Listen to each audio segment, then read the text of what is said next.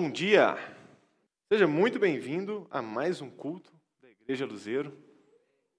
Prazer nós receber você aqui com a gente hoje. A gente está fazendo uma série Luzeiros no Mundo. Hoje é a segunda pregação dessa série e creio que o Senhor tem grandes coisas para falar conosco. Ah, meu nome é André, é, eu sou um dos líderes aqui do ministério, ao lado do pastor João, que está viajando de férias tendo um pouquinho de descanso, visitando a família dele que mora em outro país. E eu já caminho com o João há mais de sete anos, né, um tempo tão maravilhoso de servir ao lado dele quando éramos um ministério lá no, na comunidade cristã Zona Sul. Hoje eu estou retrô, estou com a camisa luzeiro quando a gente era um ministério lá. Hoje eu estou bem retrô e a gente vai falar de igreja hoje, a gente vai falar um pouquinho da igreja primitiva. E, então minha camisa está até temática também, né, de igreja retrô. Então vamos lá. A gente vai continuar a nossa série Luzeiros no Mundo. Né? Na semana passada, a gente vai pregando aqui, né? às vezes eu falo as coisas e eu não percebo o que, que eu falei. E aí eu falei que o versículo-chave da igreja está em Colossenses, né? mas está em Filipenses 2,15, tá, gente? É, e, é um, e essa série, né, é, Luzeiros no Mundo, é uma série muito importante para a gente, porque desde que a gente deu o nome para a nossa igreja, a nossa intenção sempre foi isso, ser luzeiro, ser luz para esse mundo, que é aquilo que Cristo nos chamou para ser. A gente falou na semana passada um pouco sobre a missão de Deus, sobre como o nosso Deus ele é um Deus que está em missão e como a história da Bíblia ela conta a história de um Deus em missão. Do capítulo 3 de Gênesis até o capítulo 21 de Apocalipse, a gente vai ver a história de um Deus que amou pecadores, que se entregou por pecadores e nos chama para agora sermos os seus representantes nessa terra. Ou seja, Deus não chama a igreja para esquentar banco, para buscar bênçãos, para ficar aqui orando para ah, só receber, só receber, só receber, mas Deus chama a igreja, Deus nos escolhe para que a gente possa servi-lo. Deus nos chamou para fazer a diferença nesse mundo. E foi sobre isso que a gente falou na semana passada. E hoje a gente vai continuar essa série falando sobre a igreja perfeita. No caso, não é a nossa? Vamos, vamos dar essa, esse toque, não estou falando da nossa.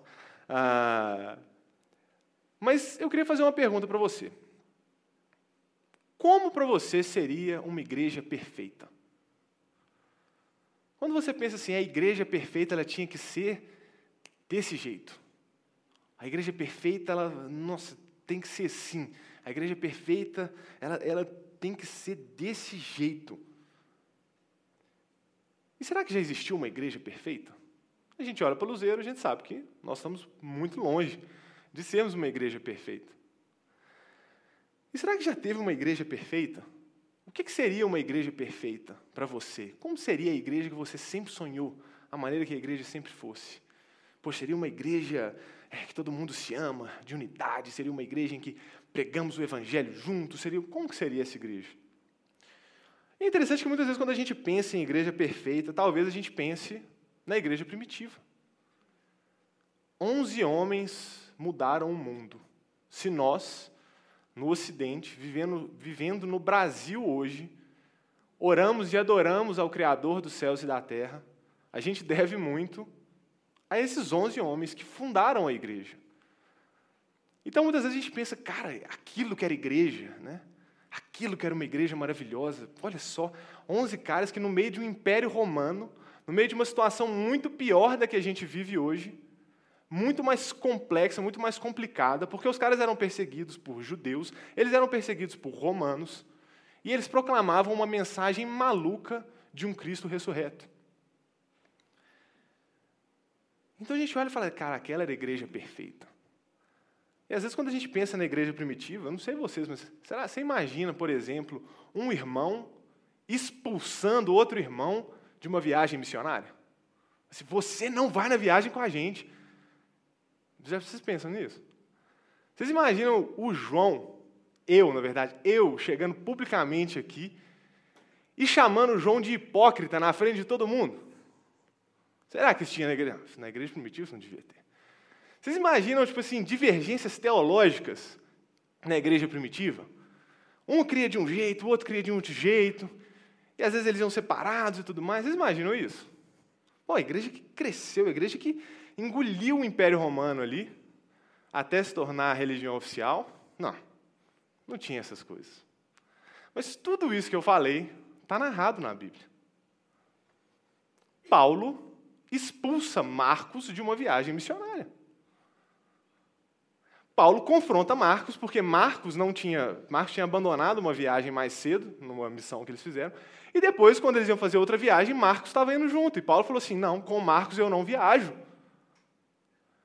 E a Bíblia fala assim: que houve tamanha dissensão entre eles, que eles se separaram, e Barnabé, que era o grande parceiro de viagem de Paulo, ficou com Marcos.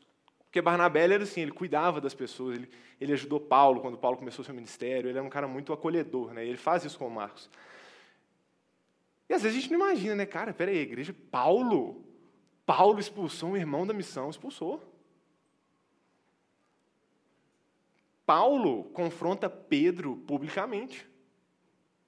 Paulo, em outras palavras, chama Pedro de hipócrita na presença de todos. Porque às vezes a gente lê, né, lá em Gálatas, né, a Paulo na carta falando assim, não, porque eu confrontei, é, é, resisti a Cefas face a face. Às vezes a gente pensa, né, que estava lá no, no, na no, reunida a igreja, Paulo chega, ô Pedrão, pô, Pedrão, como é que você aí, sendo judeu, vive como gentio e está forçando os judeus aí a viverem? Deixa, pô, Pedrão, não, Paulo, que vacilo, hein, cara? Não, desculpa aí, você tem razão. Mas não foi bem assim, né? Imagina Paulo se levantando para confrontar Pedro publicamente. Pedro, o líder da igreja, aquele que Jesus chegou e falou assim: Pedro, apacenta as minhas ovelhas. Paulo chega para ele e fala: Pedro, você está sendo hipócrita. Em Gálatas, Pedro fala assim: Eu resisti a Cefas, a Pedro, porque ele havia se tornado repreensível. A gente tem relatos em Coríntios de irmãos que falavam: Não, eu sou de Paulo, eu sigo essa linha. Não, eu sou de Apolo. Aí o outro, ainda mais prepotente, talvez, eu sou de Cristo. Então, assim, já tinham algumas divergências, mas. E a gente pode ver, então, que essa igreja era uma igreja que tinha problemas, era uma igreja que estava longe de ser a igreja perfeita. Em Atos 15, a gente tem um concílio da igreja. Os concílios da igreja não começaram só para depois com igreja católica e divergências teológicas. Não, começou em Atos 15. No comecinho da igreja, no primeiro século, a igreja se reuniu porque tinha alguns irmãos que os gentios, né, os não-judeus estavam se convertendo. E os irmãos falaram assim, peraí, para eles fazerem parte da família de Deus, eles, como nós, têm que circuncidar tem que guardar o sábado e tem que ter a, as restrições dietéticas que nós temos. São coisas que nos, que nos marcam como povo. E outros falavam assim: não, eles não precisam fazer isso, porque senão a gente está colocando um algo a mais ao sacrifício de Cristo que os chama para ser parte da família de Deus. Irmãos, não foi uma coisa que recuperou, que foi resolvido assim do dia para a noite, não. Eles fizeram um concílio, reuniram lá os líderes, depois eles falaram assim: opa, então está definido que nós vamos pregar é isso daqui. Atos 15, depois, se vocês quiserem lá, dê uma lida, e vocês vão ver lá o que, que depois a apóstolo mandou uma carta para as igrejas de como eles, a igreja entenderia isso. Então, era uma igreja com problemas, mas por que, que a gente olha para essa igreja e vê uma igreja referência mesmo com tantos problemas? Mesmo uma igreja em que líder tinha que confrontar líder. Líderes brigavam. Depois Paulo vai lá e elogia Pedro, elogia Marcos, fala que Marcos é útil para o ministério. Claro, isso é normal. Igreja, a gente discute. É normal. Mas não era uma igreja perfeita. Né? Igreja perfeita, a gente imagina, Pedro e Paulo jamais teriam. Pedro jamais ia ter se tornado, ter tido algum comportamento hipócrita. Mas tem uma coisa que chama muita atenção nessa igreja, e que está destacado em Atos 2, no versículo 47. A gente vai ler essa passagem inteira, mas eu queria destacar esse último versículo, que termina assim: E tendo a simpatia de todo o povo, o Senhor lhes acrescentava todos os dias os que iam sendo salvos.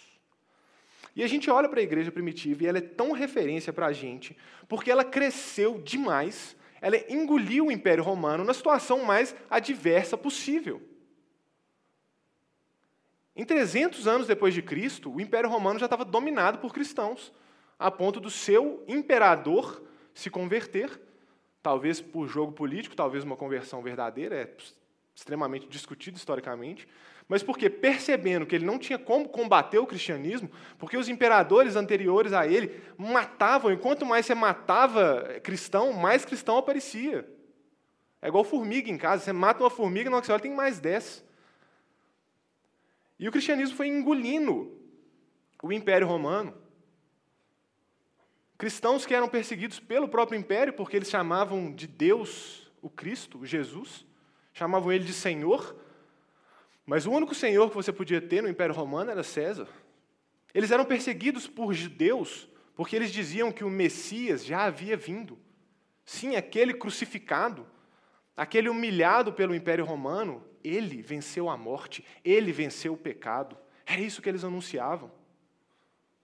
Que loucura! E aquela igreja cresceu, cresceu, ao ponto de hoje nós sermos consequência, graças a Deus, da obra que o Senhor fez por meio daqueles homens, por meio daquelas mulheres, por meio daquele povo. E eles tinham uma visão, a igreja existia por causa da missão. Eles sabiam isso eles não tinham outra opção. Eles se convertiam no ambiente mais hostil possível e eles tinham isso em mente, o que nós precisamos ter, aquilo que eu preguei na semana passada. Eles têm que ter em mente que a igreja ela existe por causa da missão.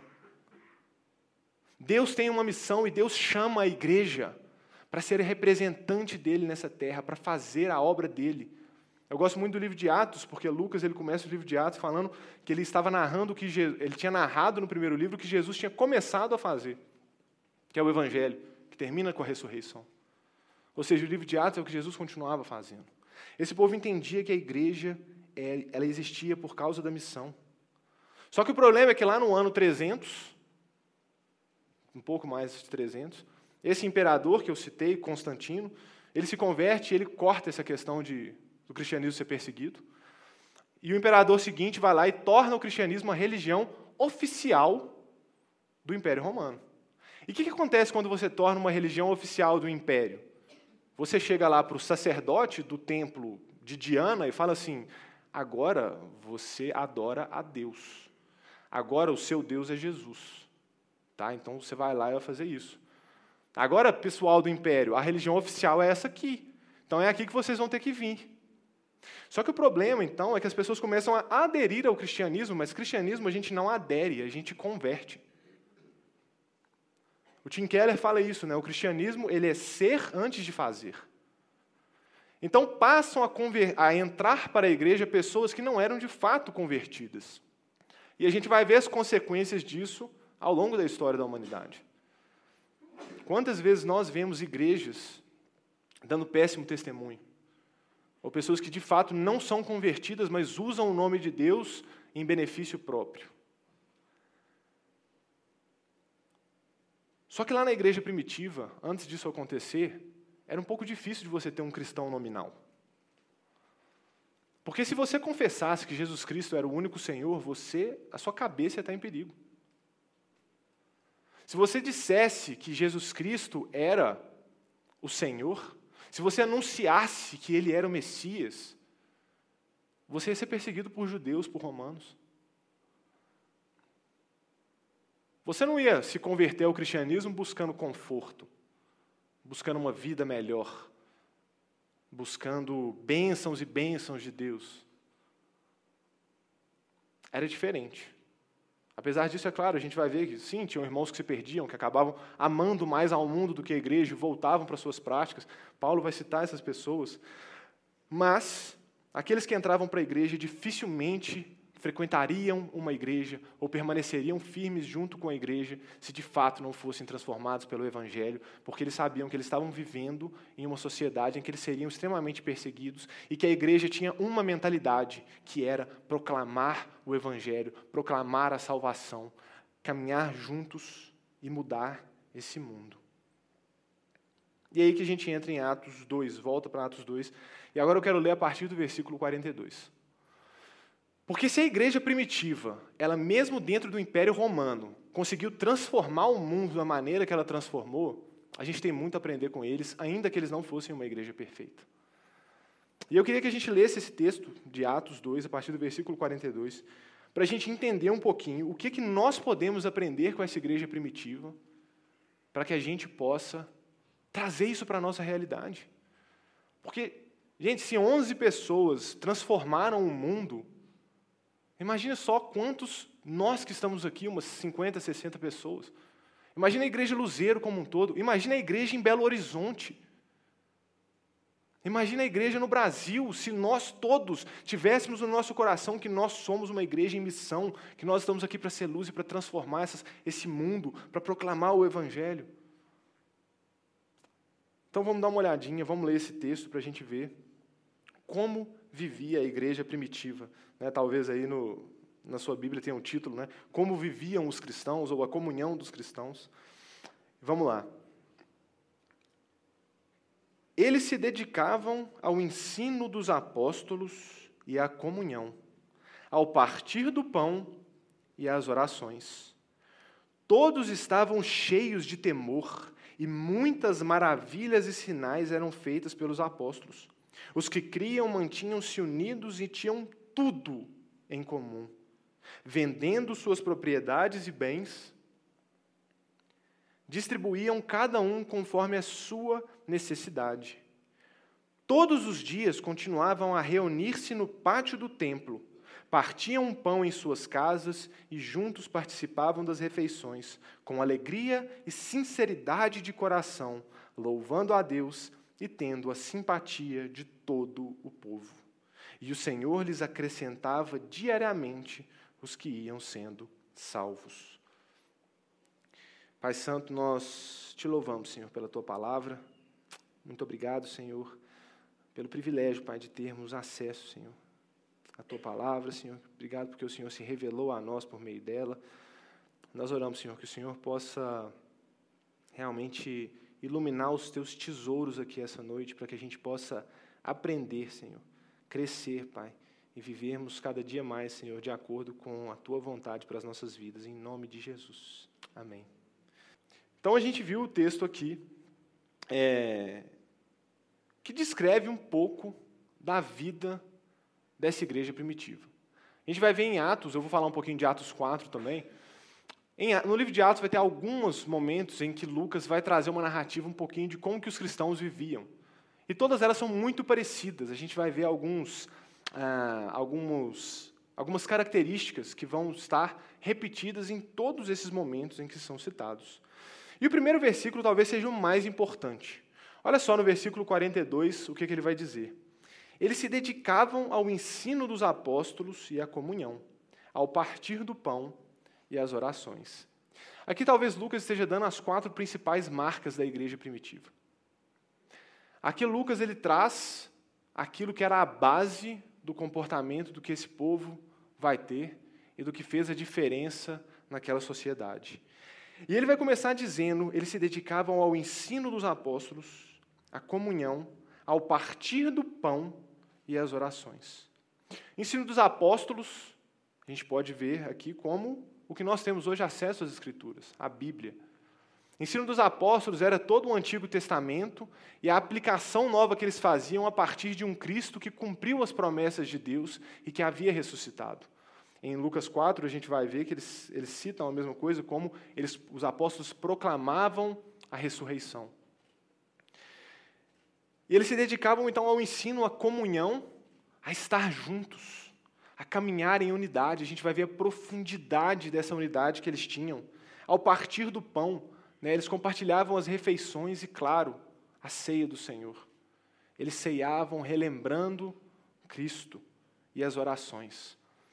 Então a gente vê essas quatro marcas de uma igreja e que nós temos que olhar para nós como indivíduos e como igreja e pensar: será que nós temos vivido isso? É, e uma coisa que me chama atenção nesse texto, e, é algo que ah, nós baseamos aqui, né, a Luzeiro, quem já fez o, o nosso curso de membros, a gente tem aquilo que a gente chama de três essências da nossa igreja, mas não é à toa, não é uma coisa assim, essências da igreja Luzeiro. Não, é que nós consideramos as essências para que uma igreja seja saudável. E que nós desejamos que todos os nossos membros, se todos os nossos membros viverem isso, nós cremos que nós vamos ter uma igreja saudável, uma igreja que se ama e uma igreja que faz a diferença nesse mundo. E, esse, e os, essas três essências são intimidade com Deus, relacionamentos de comunhão e serviço. A base de tudo vai ser sempre a intimidade com Deus. Eu preciso ter intimidade com o Senhor. Como eu posso dizer que eu amo um Deus que eu não conheço? Como eu posso pregar a respeito de um Deus que eu não conheço? Eu preciso ter intimidade com Ele, eu preciso conhecê-lo. E como que eu vou ter intimidade com o Senhor? Aqui a gente vai ver duas das marcas que essa igreja tinha: o ensino dos apóstolos, a palavra, a Bíblia e as orações. Eu preciso orar, eu preciso buscar, eu preciso me relacionar com o Senhor. Quando eu olho para a vida de Jesus, ele era aquele que se retirava constantemente para orar, para ter um tempo com o Pai. Nós precisamos conhecer a Bíblia, porque se a gente não conhece a Bíblia, a gente está suscetível a cair em todo tipo de engano, todo tipo de mentira. Se a gente não conhece a Bíblia, a gente está falando de um Deus que a gente não conhece. Eu preciso conhecer as Escrituras, é por isso que ele fala, e ele coloca é, é, como a primeira característica, não é à toa. A base de tudo vai ser nós compreendermos os ensinos dos apóstolos, vai ser nós compreendermos a Bíblia. Se eu não conheço a Bíblia, eu não vou entender por que, que eu tenho que ter comunhão. Se eu não conheço a Bíblia, eu posso sair falando assim: não, eu posso ter minha relação com Jesus longe dessa igreja, eu não preciso de igreja. Mas se eu conheço, se eu entendo que a Bíblia me ensina a respeito de Deus, eu percebo que eu não posso viver sem você. Eu não posso viver sem vocês. Eu não posso viver sem igreja. Eu não posso viver sem relacionamento com aqueles que também são chamados de filhos de Deus. A gente precisa disso. É a base. É a base. Como que eu vou orar a Deus se eu não conheço a Deus? Como que eu vou saber se as minhas orações estão alinhadas ao coração do Pai, se eu não conheço como meu Deus pensa?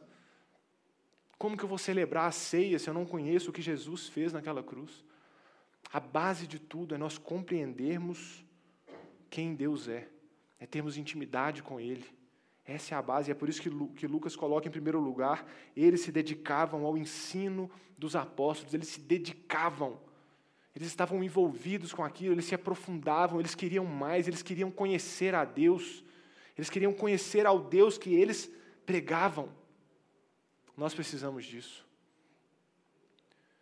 Eu gosto muito quando fala da reforma protestante, né, de sempre reforçar que, para mim, a mais importante de todas as solas é o solo escritura, né, somente escritura.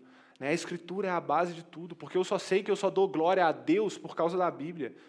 Eu só sei que eu tenho que viver em comunhão por causa da Bíblia. Eu só sei que, que Ele é o único Deus por causa da Bíblia. Eu só sei que Cristo se entregou por nós naquela cruz, que Ele é o Filho de Deus por causa da Bíblia.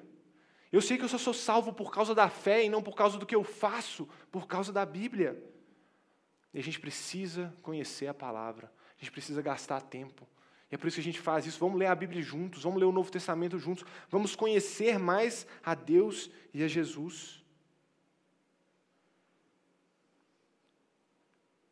E os apóstolos eles tinham uma função muito importante que até hoje permanece como função da liderança da igreja. Olha o que Paulo fala em Efésios 4, nos versículos 11 e 12. Ele designou alguns para apóstolos, outros para profetas, e outros para evangelistas, e outros para pastores e mestres, com o fim de preparar os santos para a obra do ministério. Deus chama uma igreja para fazer missão, Deus chama uma igreja para servir no mundo, e Deus levanta pastores, mestres, apóstolos, profetas, com um único objetivo principal: preparar os santos. Se você frequenta uma igreja, talvez você não seja membro, talvez você esteja só nos visitando hoje, ou se você é membro daqui, o que você tem que cobrar dos seus líderes é líderes que te preparam para fazer a obra de Deus nesse mundo. Se um dia o João parar de pregar e as pregações dele não forem relevantes para que a gente saia daqui e seja luz nesse mundo, se ele não nos preparar para a missão, ele não está cumprindo o papel dele de pastor. Se hoje na minha pregação você não sair daqui e falar assim, cara, hoje eu me sinto mais preparado, você pode vir me confrontar, porque eu estou falhando como pregador. Eu estou falhando como alguém que se dispõe a ensinar, porque o Senhor levantou essas pessoas, o Senhor nos deu esses dons para prepararmos a igreja. O maior objetivo de um pastor, de um líder, é preparar a igreja para servir a Deus. Essa é a nossa missão. E é por isso que eles se dedicavam ao ensino dos apóstolos, porque os apóstolos preparavam aquele povo para estar disposto a morrer por Cristo. Os apóstolos preparavam aquele povo para estarem dispostos a amar o perdido, a servir a Deus e a proclamar o Evangelho, mesmo em meio à perseguição. Em Atos, no, no, em Atos 4, né, em outro desses relatos, Paulo, é, Lucas vai destacar a mesma coisa. Com grande poder, os apóstolos continuavam a testemunhar da ressurreição do Senhor Jesus, e a, a grandiosa graça estava sobre todos eles. Falam sobre a igreja, de novo enfatizando o ensino, de novo enfatizando a pregação. Eles ensinavam a respeito da ressurreição, eles davam testemunho da ressurreição do Senhor, eles davam testemunho daquele que venceu a morte e nos restaurou de uma vida de pecado para sermos luz desse mundo. Essa era a essência da pregação, essa era a essência de uma igreja que vivia sabendo que estava em missão, que vivia sabendo que estava servindo a Deus. Mas não é só disso que ele fala. A gente vai aprofundar um pouco na comunhão, mas antes ele dá destaque da oração. E a nossa oração é aquilo que conecta céus e terra. Nós hoje somos a presença de Deus nessa terra. Nós somos o templo. Nós somos a presença do Senhor. A igreja de Deus é aquela que foi chamada por Ele para ser embaixador, para ser representante, para ser luz desse mundo. Só que a gente sabe que a gente não tem luz própria. É o que eu falei no começo do livro de Atos. Ele fala assim: eu, eu contei para você o que Jesus começou a fazer, e agora eu vou narrar aqui o que, que ele continuou fazendo por meio da igreja. É a nossa oração que vai conectar céu e terra. É a nossa oração que vai trazer essa realidade. É por isso que Jesus nos ensina a orar. Orem, venha o teu reino na terra como é nos céus. Porque se nós não orarmos, a nossa pregação não vai ter efeito. Se a gente não orar, o que a gente faz aqui não vai ter resultado. Se a gente não colocar as nossas vidas diante de Deus e clamar por direção, e clamar por, por força, e clamar por ousadia, por intrepidez, como eles fizeram, as coisas não vão acontecer. Em Atos 4, é, tem uma história em que é, Pedro e João são presos e açoitados. E eles são confrontados e falam assim: vocês não podem pregar isso que vocês estão ensinando. E eles falam assim: é impossível. É impossível para nós não falarmos do que vimos e do que ouvimos. É impossível para a gente não falar do que a gente sabe que está acontecendo. Nós temos que ser assim. Mas como que eles conseguiram fazer isso? Porque eles voltam e eles se reúnem como igreja e eles veem uma igreja que está com medo. Uma igreja que olha entre eles e fala assim: nós estamos sendo perseguidos, vão nos matar, e agora? E eles se reúnem, e eles oram, e eles clamam a Deus. E quando a gente olha para a oração deles, eles oram por ousadia e intrepidez para pregar a palavra. E olha o que acontece. Depois que eles oram, Atos 4, no versículo 31, depois de orarem, tremeu o lugar em que estavam reunidos. Todos ficaram cheios do Espírito Santo e anunciavam corajosamente a palavra de Deus. Porque eles se reuniram para orar, o Espírito Santo os encheu, o Espírito Santo os capacitou, o Espírito Santo encheu eles de forma tremenda para que eles pudessem ser capacitados a servir a Deus. Uma igreja que não ora fervorosamente jamais será cheia do Espírito Santo. Se nós não orarmos como igreja, se nós não orarmos juntos, a gente jamais vai ser cheio do Espírito Santo. E uma igreja que não é cheia do Espírito Santo não cumpre a missão de Deus. Uma igreja que não se enche do Espírito Santo não vai conseguir viver o que Deus tem para a gente viver. E isso é uma exortação para nós e, e algo para a minha vida também. Sabe, eu preciso me envolver mais na oração, eu preciso estar tá mais junto. Hoje nós temos oração aqui cinco horas, sabe? Quantas vezes? Né, a gente ignora a reunião, ou a gente nunca vem. Geralmente a reunião está sempre vazia, ou tem poucas pessoas. Mas imagine se nós todos viermos juntos como igreja e começarmos a clamar ao Senhor: Deus, nós queremos fazer a diferença nesse bairro, nós queremos fazer a diferença nessa cidade, nós queremos ser luzeiro desse mundo. Porque a gente vê que a igreja, eles experimentaram isso depois de orar.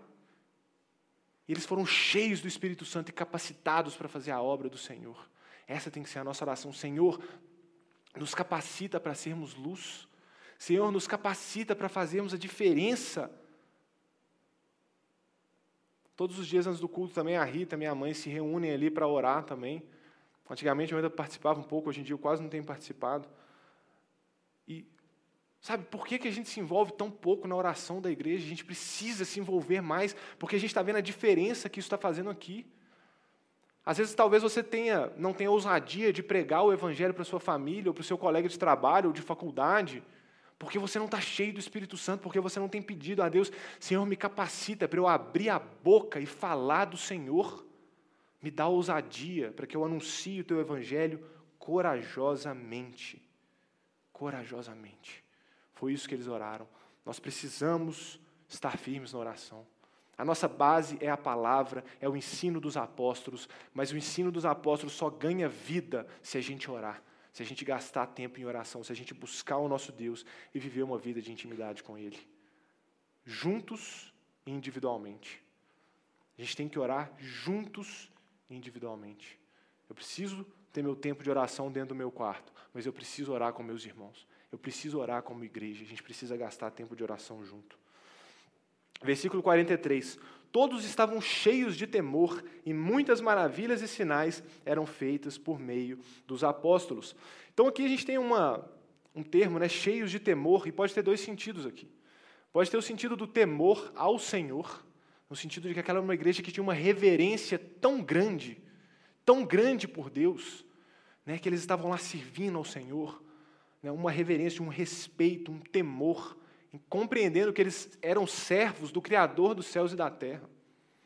Eu acho engraçado, né? Isaías descreve Deus como aquele que mediu os céus com a palma das mãos.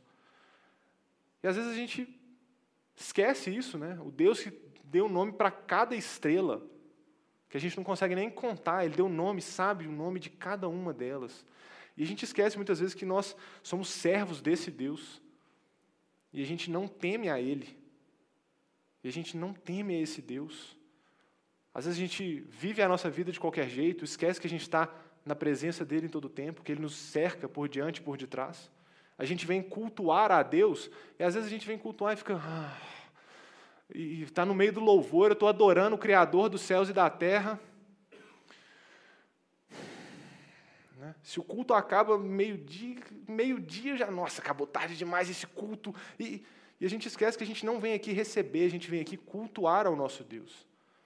E eles estavam cheios de temor, e a gente precisa ser cheio de temor, porque se eu enxergo o culto como algo que eu vim fazer para o Criador dos céus e da terra, a minha postura no louvor importa, o horário que eu chego importa, a maneira que eu olho e sirvo os meus irmãos importa porque eu temo ao Senhor e eu vim aqui para cultuar Ele, para prestar culto a Ele.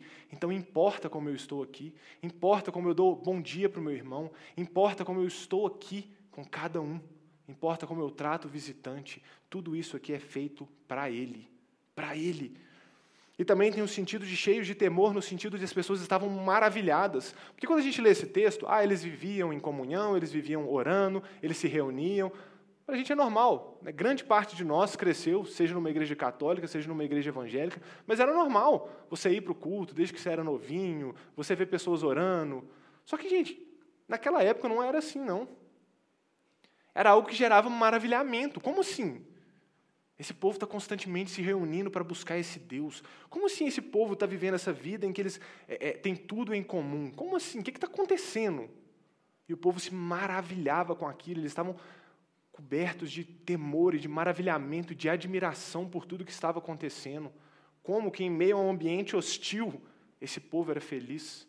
Como em meio a um ambiente hostil, esse povo tem tudo em comum. Como que em meio a esse ambiente hostil, eles estão constantemente se reunindo, e eles vão lá no templo, onde eles vão ser perseguidos. E isso maravilhava o povo, e sinais eram feitos através dos apóstolos. A gente vai ver essa ênfase, né? assim como Jesus ah, teve o seu ministério enfatizado por meio de sinais e maravilhas, os apóstolos também tinham. Não que não aconteciam sinais e maravilhas e curas e, e, milagres por meio de outros membros da igreja, mas a gente vê uma ênfase em que havia mais pelos apóstolos. Por isso que Lucas dá essa ênfase aqui. Sinais e maravilhas eram feitos por meio deles, porque como eles eram os portadores da mensagem, e naquela época não tinha Bíblia, naquela época né, eles estavam começando algo do zero. Era muito importante que os sinais e maravilhas acompanhassem o que eles falassem para demonstração de poder. E nós cremos que isso acontece até os dias de hoje. Claro que hoje é um pouco diferente, né? como eu falei, a gente não estava começando uma igreja em que Deus precisava enfatizar o poder do ministério, mas nós cremos em um Deus poderoso para curar, nós cremos em um Deus poderoso para fazer as obras. Só que a gente só vai ver milagre quando a gente se colocar nas trincheiras, quando a gente for servir Você vai lá para Paraíba para você ver se não vai ver milagre. Vai lá servir. Vai lá orar por um doente lá para você ver se o Senhor não vai curar. Porque lá é, é, diferente, né? Lá eles não têm atendimento igual todo mundo aqui tem lá. Ou, ou Deus cura às vezes, ou então alguma coisa terrível vai acontecer. Mas quando a gente está nessa necessidade, a gente vê o Senhor atuando e fazendo sinais e maravilhas. E Lucas então vai continuar.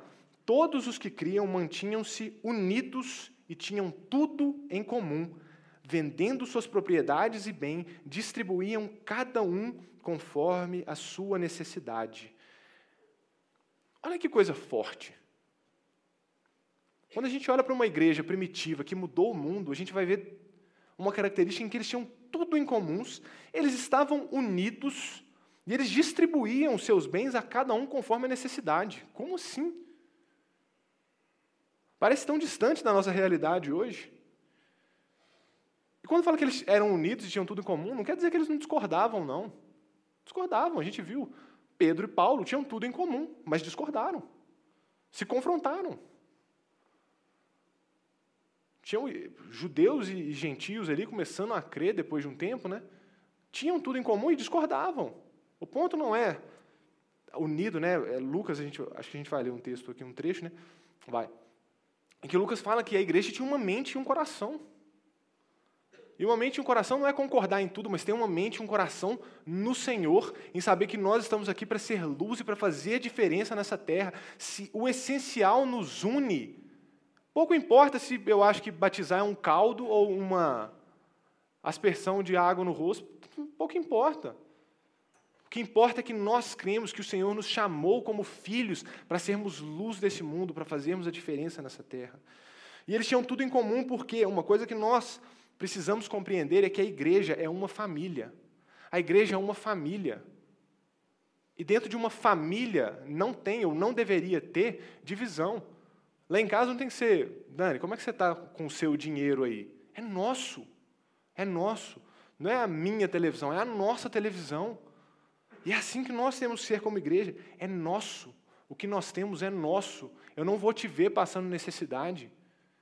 Se necessário for, eu vou vender meus bens, minhas propriedades, mas eu não vou te ver passando necessidade, porque era isso que eles faziam. E aqui não quer dizer que eles é, vendiam tudo que eles tinham, porque a gente vai ver, as igrejas se reuniam em casas, nas casas dos membros da igreja. Só que muitas vezes algum irmão tinha mais de uma propriedade, tinham bens, às vezes estavam com dinheiro, então eles vendiam as coisas e cuidavam uns dos outros, amparavam uns aos outros, porque eles tinham esse sentimento de família. E pensa bem, você com sua família, pode ser sua família nuclear, só sua pai, mãe, irmãos, ou até sua família um pouco mais ampla, mas nós cuidamos da nossa família. Tenho certeza que o Alan jamais deixaria a Dani passar por necessidade. Ele intervir. Ele ama servir, eu sei que ele ama fazer as coisas para a filha dele, porque é filha dele. Eu amo servir a Dani porque ela é minha esposa. Claro, mas muitas vezes a gente não olha para a igreja e vê irmãos adotados pelo mesmo Pai, transformados pelo mesmo Deus. E é isso que ele nos chama, a viver uma vida em que nós somos unidos. E a gente entra no versículo que eu citei. Olha só, da multidão dos que creram, uma era a mente e um o coração. Ninguém considerava unicamente sua coisa alguma que possuísse, sua coisa alguma que possuísse, mas compartilhavam tudo o que tinham. Olha isso, que coisa maravilhosa.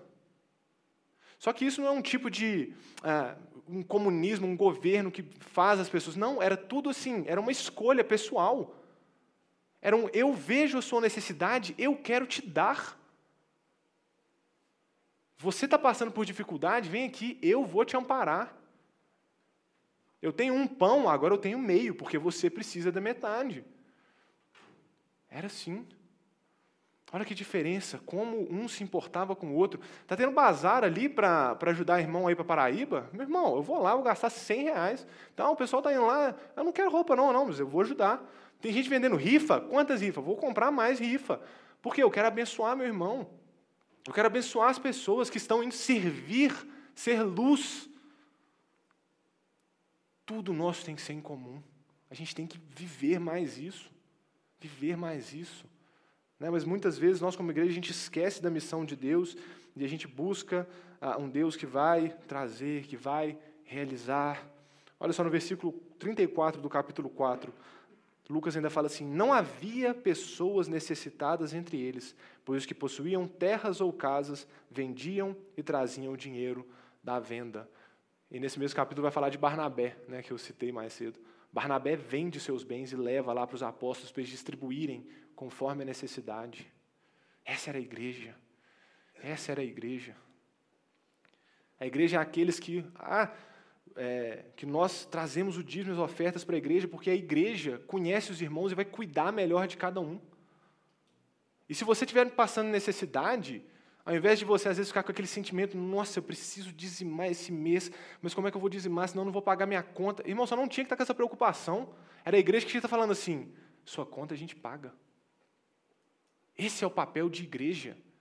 É por isso que a gente tem que ter pequenos grupos, porque aqui às vezes é difícil de eu saber a necessidade de cada um, é difícil do João saber a necessidade de cada um, mas no pequeno grupo você pode se abrir. Gente, eu estou passando por uma dificuldade, e aquelas pessoas mais próximas de você vão falar assim: não, necessidade você não passa. Porque olha só, em Atos 4 fala assim: não haviam pessoas necessitadas, então nós vamos lutar uns pelos outros.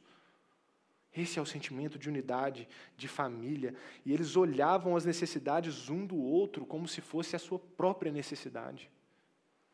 Quando, quando eu fiz uma missão rapidinha lá na África, eu lembro que a gente ficou na casa de um pastor, o Johanna, e ele tinha um orfanato. E ele tinha um orfanato, a gente foi lá no dia e a gente viu como é que era o orfanato e tudo mais, como é que as crianças tinham. A gente abençoou, levou coisa, doação, muita coisa lá para eles. E, cara, o almoço das crianças, gente, era assim, era uma colherzinha de feijão. Se saía um ou dois bagos, era muito. Geralmente era um pouquinho de água de feijão, assim, um negócio. E um chapate, que é aquele pãozinho bem fininho, sem fermento. Assim. Era esse o almoço que eles tinham. E depois desse dia, essa noite, a gente estava jantando na casa dele, né? Ah, quando eles recebem a gente, eles são muito anfitriões. Então, assim, eles prepararam, a gente também já tinha mandado dinheiro para eles, então eles conseguiam comprar coisas para servir a gente, para ter um jantar para a gente, para ter comida para a gente. Enquanto ele, ele comia, cara, a gente via assim, ele começou a chorar enquanto ele jantava, e foi muito lindo o que ele falou. Ele falou assim, cara, eu não consigo ter prazer na comida. Eu não consigo ter prazer comendo, sabendo que as minhas crianças têm tão pouco. Eu não consigo ter prazer. Porque ele vivia a necessidade daquelas crianças como se fosse a dele própria. A gente tem que ser mais assim. Sabe, cara, se o Vitinho está sem o que comer, cara, eu não posso ter prazer na minha comida porque eu sei que meu irmão está passando fome. Sabe, eu preciso me sacrificar, eu preciso cuidar, a gente precisa cuidar um do outro, porque a igreja que mudou o mundo era assim. Refletiam essa essência de Cristo, de entrega, de doação, de serviço. É assim que o amor cristão tem que parecer. E Lucas conclui esse trecho dizendo o seguinte: Todos os dias continuavam a reunir-se no pátio do templo, partiam o pão em suas casas e juntos participavam das refeições com alegria e sinceridade de coração, louvando a Deus e tendo a simpatia de todo o povo. Então, como eu falei, eles se reuniam, eles comiam juntos e eles ceiavam juntos celebravam a ceia do Senhor juntos, celebravam a morte e a ressurreição de Cristo constantemente, relembrando o porquê eles estavam ali, relembrando a quem eles estavam servindo. Mas aqui eu gosto que Lucas ele traz uma característica interessante que a igreja precisa ser alegre. Olha que interessante, ele destaca, eles eram alegres. E faz muita diferença quando a igreja é alegre, independente da circunstância. Sabe, muitas vezes acontece uma coisa no mundo e parece que os, os, os cristãos às vezes ficam em luto. Ó céus, ó vida, Jesus, volte logo, porque está tudo tão perdido, não sei o quê. E a igreja era alegre no meio do Império Romano. Gente, a gente não vai viver nada pior do que isso. Eles eram crucificados. Tiago foi decapitado pouco tempo depois da ressurreição de Jesus. A gente não vive, a gente está muito longe de viver um cenário parecido com o que esses caras viveram lá.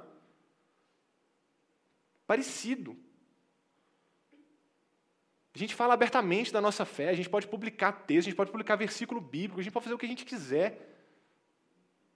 está muito longe, ainda que a gente comece a ser perseguido, está muito longe de ser parecido com o que foi, com o que eles passaram, mas eles se reuniam alegremente, alegremente, cheios de sinceridade no coração.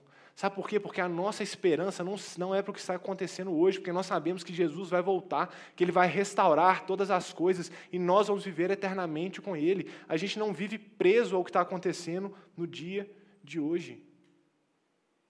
A igreja precisa ser alegre. É muito diferente quando acontece uma coisa terrível e a igreja está alegre. E você olha para a igreja você, e a igreja parece que está. Você não sabe o que está acontecendo? Não, sei, mas minha esperança está em Cristo. A minha esperança está na volta do meu rei. Ai, não vou ter filho porque nossa sociedade está tão ruim e tal. Eu quero ter filho mesmo, porque eu sei que um dia Cristo vai voltar e meu filho vai viver eternamente com Ele. E não só isso, meu filho vai ser um presente de Deus para essa geração perdida, para que ele possa ser luz e mudar esse mundo, como nós, como igreja, devemos ser. Então vamos, vamos ter filho, vamos povoar essa terra. O meu primeiro está chegando aí, ó. Talvez já venha hoje, hein? É, pode ser, né? Mas acho que talvez hoje não. Mas... Tá nove meses completados hoje. Mas, gente, é isso, sabe? Cara, a gente tem um privilégio, nós temos que ser um povo alegre, porque nós sabemos o final da história. A gente sabe que se me matarem hoje, Jesus vai voltar, eu vou ressuscitar, eu vou viver eternamente com Ele. Nós temos esperança, nós podemos estar alegres. Eu não preciso, eu não preciso estar preso ao que está acontecendo nesse mundo, porque eu sei o final da história. A gente sabe, essa é a nossa esperança, e é por isso que a gente pode confiar, confiantemente proclamar o Evangelho, proclamar a verdade de Deus. A igreja precisa ser luzeiro. A igreja precisa ser luz desse mundo. É interessante que ali a gente vai ver é, Paulo, é, Lucas falando que eles tinham a simpatia de todo o povo.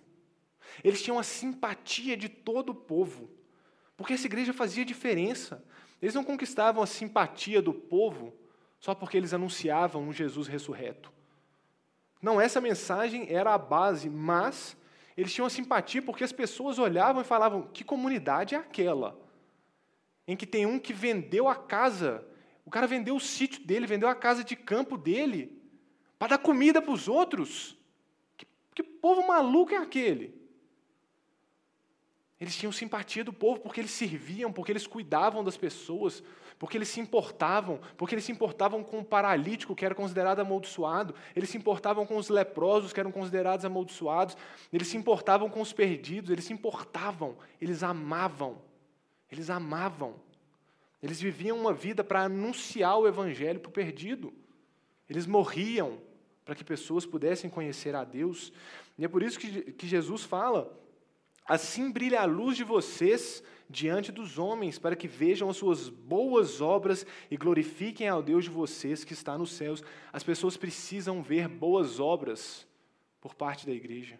As pessoas precisam ver uma igreja que serve o mundo, que faz a diferença. As pessoas precisam olhar para a igreja e falar: olha aquele povo, como eles cuidam do pobre, como eles se importam com a viúva.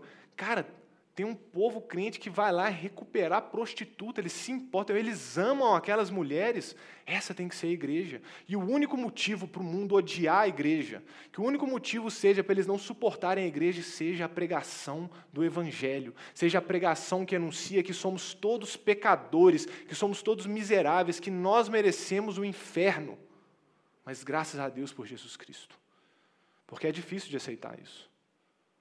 Não é qualquer um que vai admitir que não é uma boa pessoa que merece o inferno. Mas é isso que a gente aprende nas Escrituras. Eu queria ler duas citações rápidas de dois teólogos que eu gosto muito. Um é o N.T. Wright, o outro é o Tim Keller. E eles falando sobre como a igreja deveria ser, como uma igreja que faz a diferença deveria ser. Opa. Olha só o texto do N.T. Wright. Quando as pessoas veem a igreja adorando a Deus, fazendo a diferença e realizando mudanças necessárias no mundo em que vivemos, quando fica claro que as pessoas que participam da ceia com Jesus são as pessoas que lutam para pôr um fim, um fim na fome e na caristia, quando as pessoas percebem que aquelas que oram para que o Espírito atue nelas, e por meio delas são as pessoas que parecem dispor de quantidades extras de amor, e de paciência para cuidar daqueles que estão sofrendo e cujas vidas estão feridas e humilhadas. Então, passa a ser natural falar de Jesus e incentivar outros a adorá-lo. E assim, é assim que as pessoas descobrem o que significa pertencer à família de Deus. Porque o que a gente está vendo é que as pessoas ao redor elas olhavam para os crentes, para os convertidos e falavam: Uau, olha como é a família de Deus. As pessoas precisam olhar para a igreja e ver: aquele povo é diferente.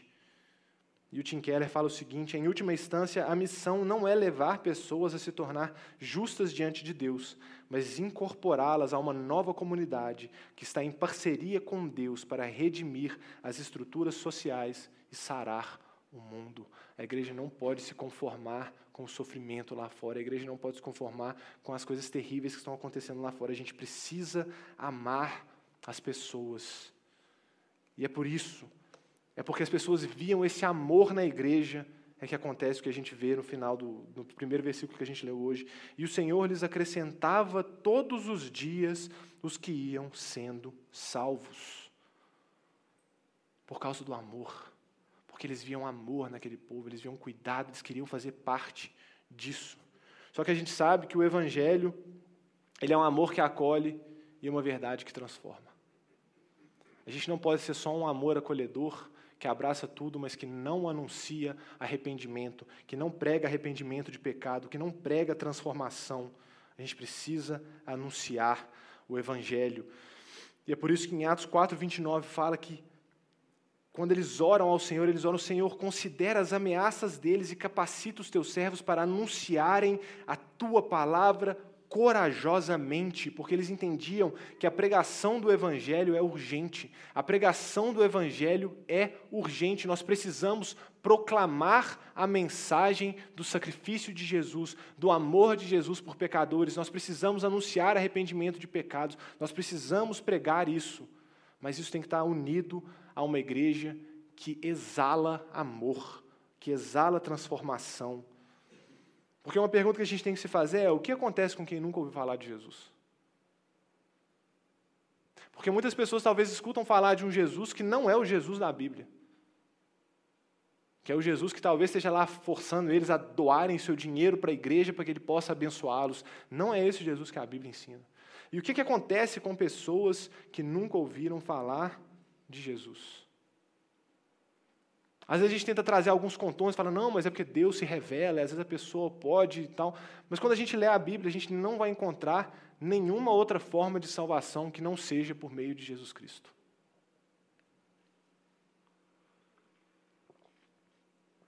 E a gente precisa ter isso em mente. As pessoas que não ouviram falar de Jesus estão se perdendo.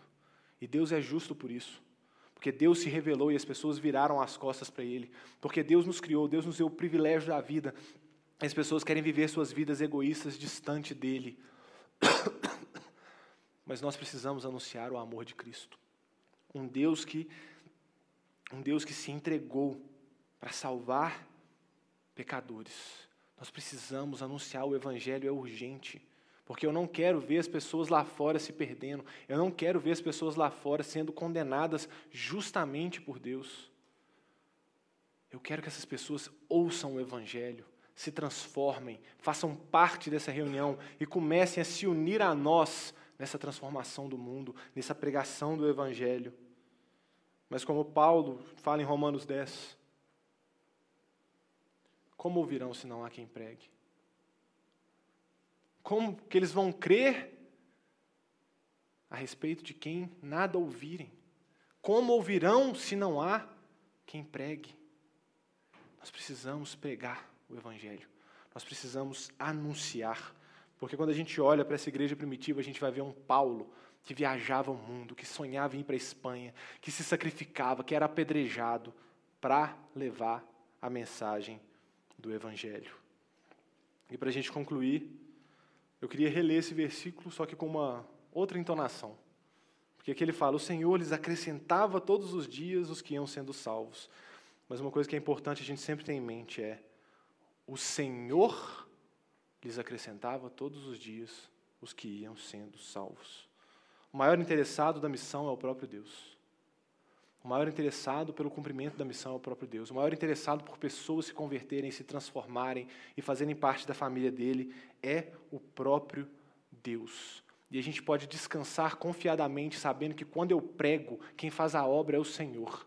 Eu não preciso temer pregar, eu não preciso ter vergonha de pregar, eu não preciso ter vergonha de fazer a diferença, porque eu sei que quem faz a obra é o próprio Deus. E é por isso que nós temos que ter ousadia e intrepidez, como os apóstolos oraram porque quem vai fazer a obra é Deus. E se eu sei que quem faz a obra é Deus, se eu sei que a missão é dele, ela vai se cumprir.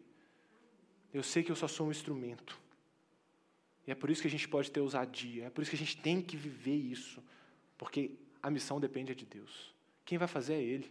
Só faz, só vai, só seja luz. A obra é dele. O Anti Wright comentando essa passagem do, do que a gente leu, né, toda, ele fala o seguinte: o evangelho não mudou. O poder de Deus não diminuiu. As pessoas ainda necessitam de salvação. O que nós temos feito a esse respeito? Às vezes a gente pensa, nossa, mas é injusto Deus condenar uma pessoa que nunca ouviu falar dele. Injusto é a gente ter a mensagem e não levar ela para frente. Injusto é a gente conhecer essa verdade e às vezes se conformar em vir para a igreja buscar só bênçãos. Que a gente possa se arrepender diante do Senhor e viver isso na prática. Viver uma igreja que ama e que proclama a verdade. Amém? Pai Santo, nós nos rendemos diante de Ti, Senhor, em arrependimento, sabendo que nós devemos muito, Pai. Nós estamos distantes demais, Pai, distantes demais do que nós deveríamos ser, Pai. Senhor, quebranta nossos corações, Senhor. Pai, nos derruba, Senhor, nos quebra como um vaso na mão do oleiro, Senhor. Nos molda conforme a Sua vontade, Senhor, porque nós queremos ser luz, Senhor. Nós queremos brilhar, refletir o Seu amor uns com os outros e amar esse mundo perdido, Senhor.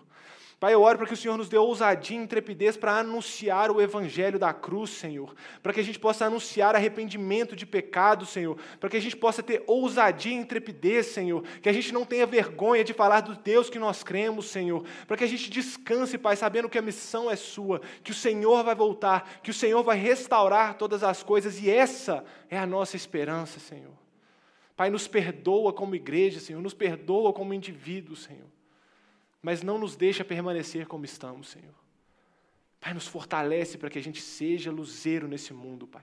Para que a gente permaneça, Senhor, nos ensinos da tua palavra, na comunhão, no partir do pão e na oração, Pai. Que sejamos uma mente e um coração, Deus. Nos ajuda, Pai, a levar a tua salvação para esse mundo perdido. Em nome de Jesus. Amém.